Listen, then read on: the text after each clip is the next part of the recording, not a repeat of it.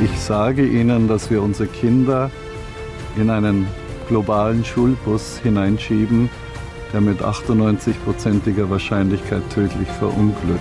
Hat der Klimaforscher John Schellenhuber mal im ZDF gesagt. Jetzt gehört er zu einer Gruppe von WissenschaftlerInnen, die warnt, selbst die Fachwelt setzt sich noch zu wenig mit katastrophalen Szenarien der Klimakrise auseinander, die zum Beispiel zu einem Aussterben der Menschheit führen könnten.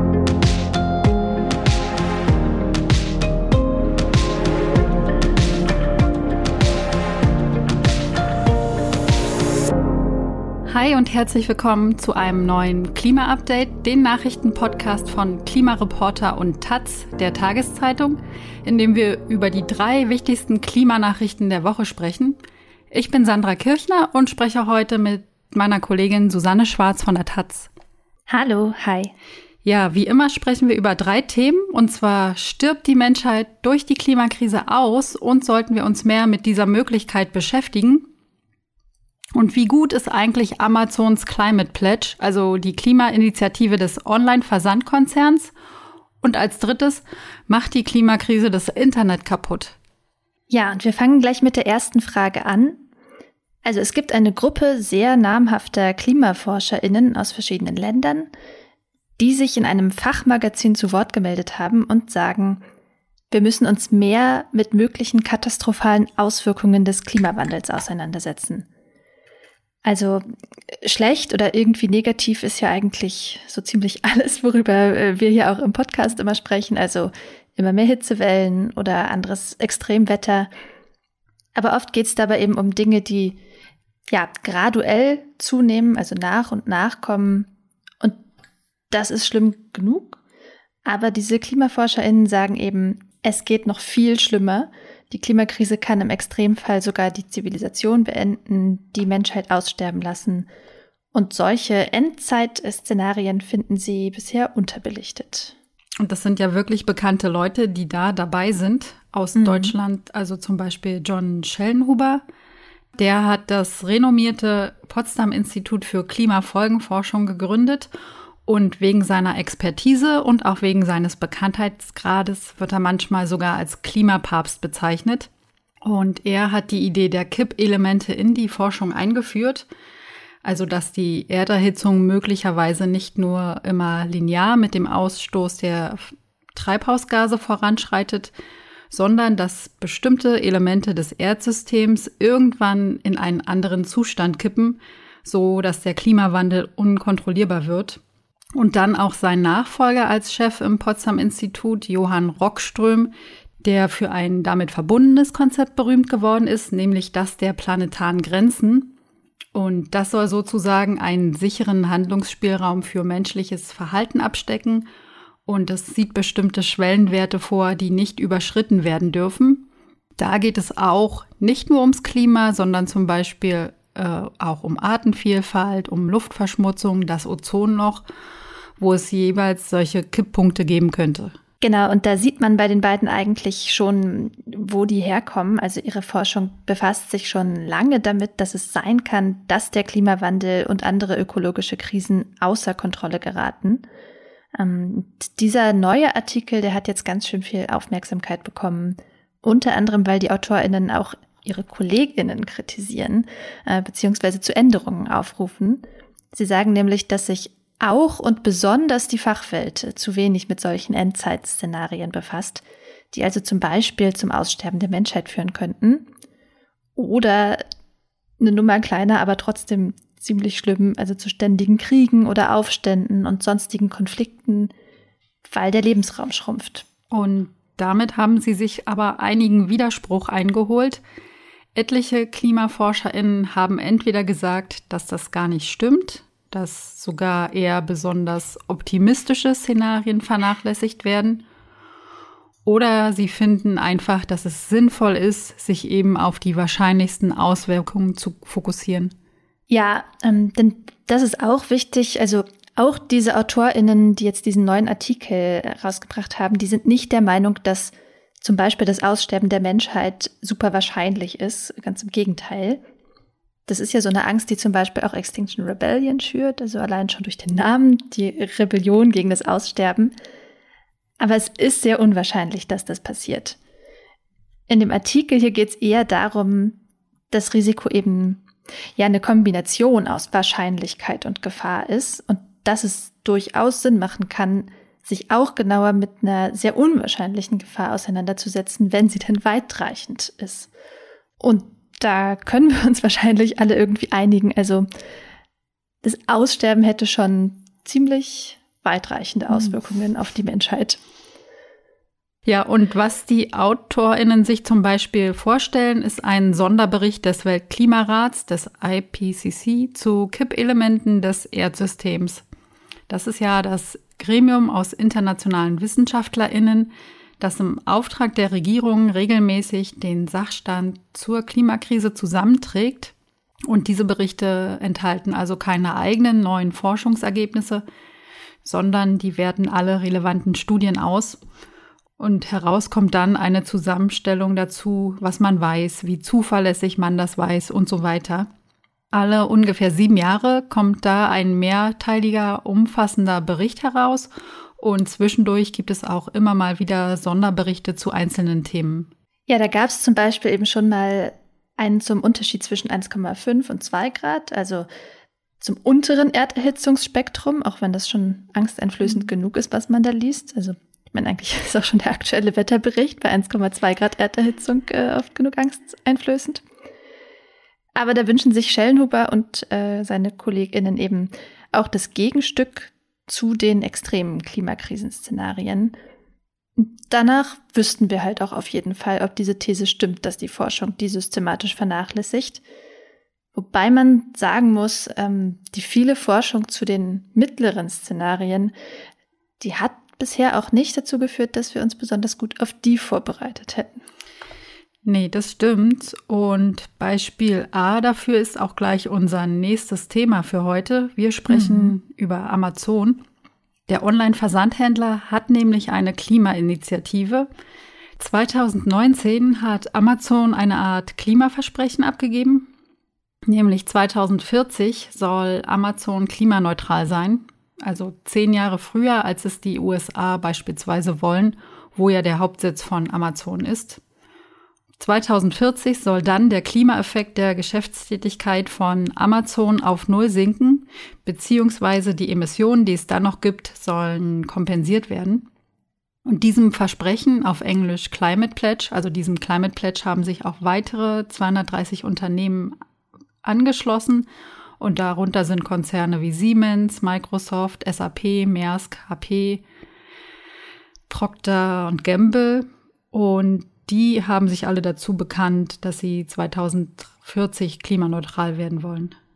Ja, das klingt natürlich erstmal toll, aber am Montag hat das Unternehmen jetzt seinen jährlichen Nachhaltigkeitsbericht vorgelegt und der Versandriese ist noch meilenweit davon entfernt, diesem Versprechen nahezukommen.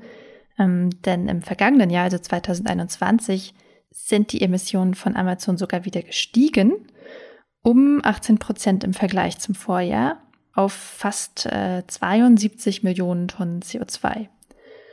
Und äh, Amazon begründet das äh, mit der pandemiebedingt gestiegenen Nachfrage im E-Commerce. Ähm, also das Logistiknetz wurde dann erweitert und das hat mehr CO2 verursacht. Aber um das mal einzuordnen, jetzt nur von der Größenordnung, ähm, also das ist mehr als manche Länder in einem Jahr verursachen und gar nicht mal nur kleine Länder. Also zum Beispiel haben Griechenland, Ungarn, aber auch Österreich und ähm, die skandinavischen Länder alle einen geringeren CO2-Fußabdruck als Amazon, äh, um nur einige zu nennen. Und darin liegt dann auch die große Ungerechtigkeit. Von der Geschäftstätigkeit von Amazon profitieren halt nur eine begrenzte Anzahl von Menschen, ohne Frage natürlich die Aktionäre, die Anteile an Amazon halten. Der Chef Jeff Bezos und sicherlich auch viele der 1,6 Millionen Angestellten von Amazon, auch wenn es natürlich immer wieder Probleme mit den Arbeitnehmerinnenrechten bei Amazon gibt und etliche sicherlich auch unter den schlechten Arbeitsbedingungen leiden. Aber die Auswirkungen von Amazons Geschäften, also der hohe CO2-Ausstoß, der die Klimakrise weiter antrifft, das betrifft eben alle Menschen. Hm. Es ist ja eh so eine Sache mit den Klimaversprechen der großen Konzerne. Da ist Amazon ja gar nicht alleine. Das ist ja was, was das, äh, was im Paris-Abkommen ausdrücklich erwünscht ist eigentlich. Also, dass nicht nur die eigentlichen Vertragsparteien, also die Staaten, da Klimaziele abgeben und verfolgen, sondern auch alle anderen.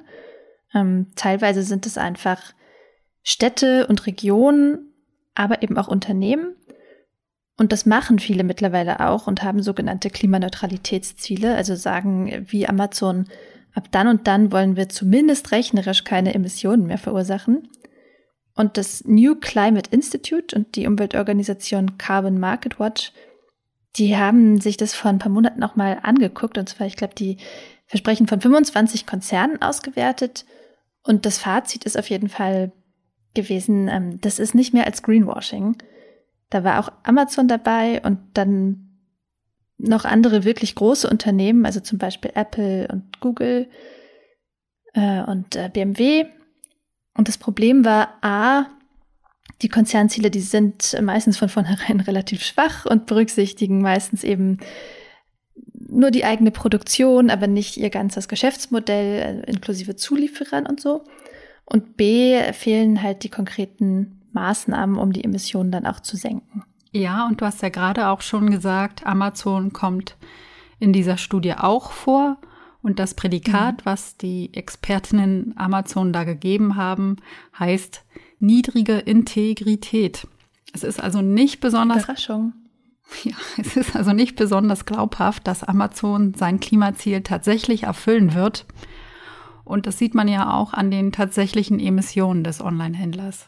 Und jetzt kommen wir zu unserem dritten Thema und bleiben sogar in der digitalen Welt. Da gucken wir nach Großbritannien.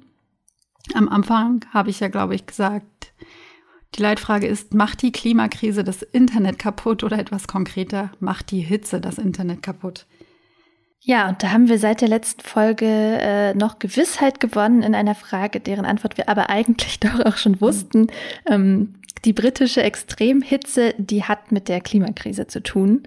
Hm, jetzt ist es ja wissenschaftlicher Konsens, dass der menschengemachte Klimawandel wirklich jede Hitzewelle heute wahrscheinlicher und intensiver macht. Das ist im Prinzip unstrittig, aber es ist natürlich trotzdem interessant, das nochmal im Detail für ein einzelnes Wetterereignis vorgerechnet zu bekommen. Und äh, das hat die Forschungsinitiative World Weather Attribution gemacht. Und äh, die haben sich, es war ja überall eigentlich Hitzewelle, mhm. aber die haben den Fokus auf Großbritannien gelegt, weil es da normalerweise immer besonders milde Temperaturen gibt. Aber Mitte Juli wurden eben auch dort neue Temperaturrekorde jenseits der 40 Grad Marke erreicht. Ohne den Klimawandel wären solche Temperaturen eigentlich ja im Grunde unmöglich gewesen.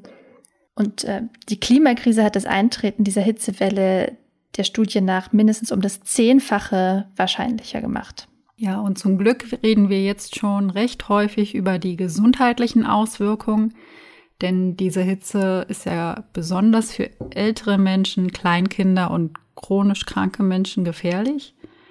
Aber die Hitze beeinflusst natürlich auch unsere Infrastrukturen, wie zum Beispiel das Internet. Die Cloud-Anbieter Google und Oracle mussten während dieser Hitzewelle im Juli Teile ihrer Rechenzentren in Großbritannien offline nehmen, weil halt Überhitzung drohte. Und die extreme Hitze hat die Kühlsysteme beeinträchtigt oder sie drohten auszufallen, sodass die Dienste eben abgeschaltet wurden.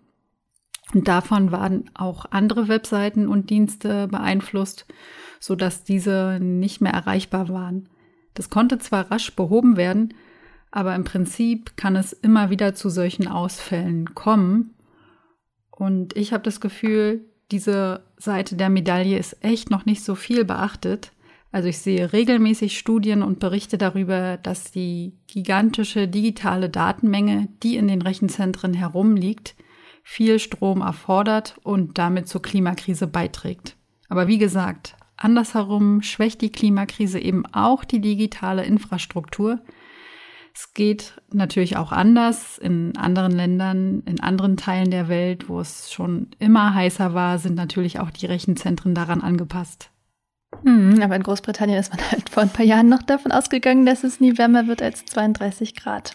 Mhm. Ähm, Naja, aber je, also jedenfalls erfordert es aber auch immer mehr Energie, wenn wir jetzt auch noch in nördlichen Ländern stärker kühlen müssen. Also für Rechenzentren wird eine Temperatur von 18 bis 27 Grad in der Regel empfohlen.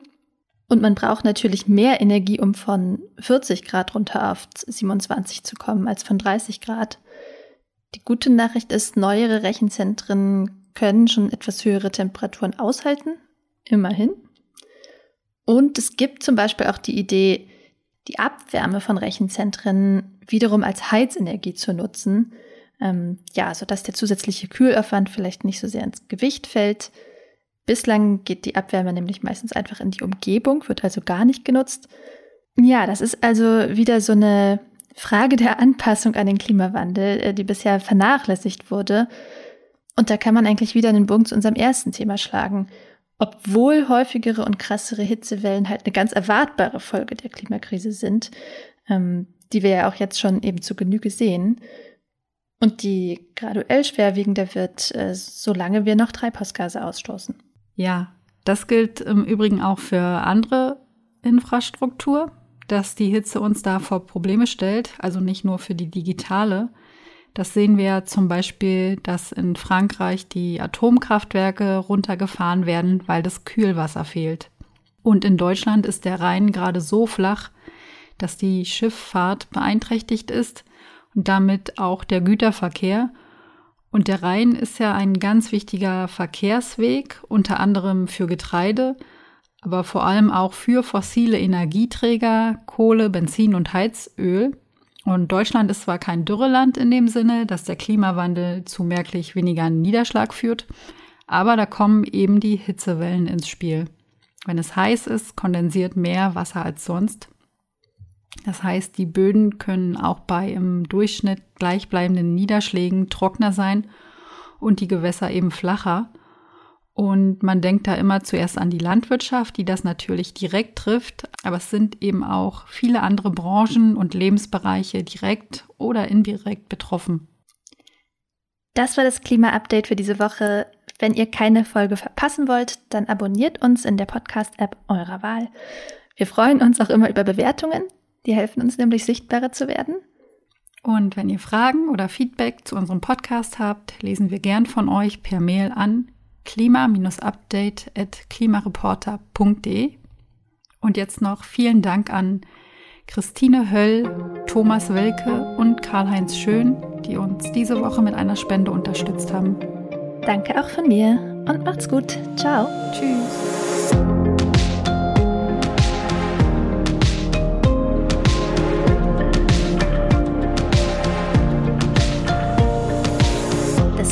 Klima-Update ist ein Projekt des Klimawissen e.V. in Kooperation mit Taz der Tageszeitung. Es wird im Wechsel moderiert von Verena Kern, Sandra Kirchner, Katharina Schipkowski und Susanne Schwarz. Unser Produzent ist Christian Eichler. Ihr könnt unsere Arbeit mit einer Spende unterstützen. Dazu besucht uns auf www.verein-klimawissen.de.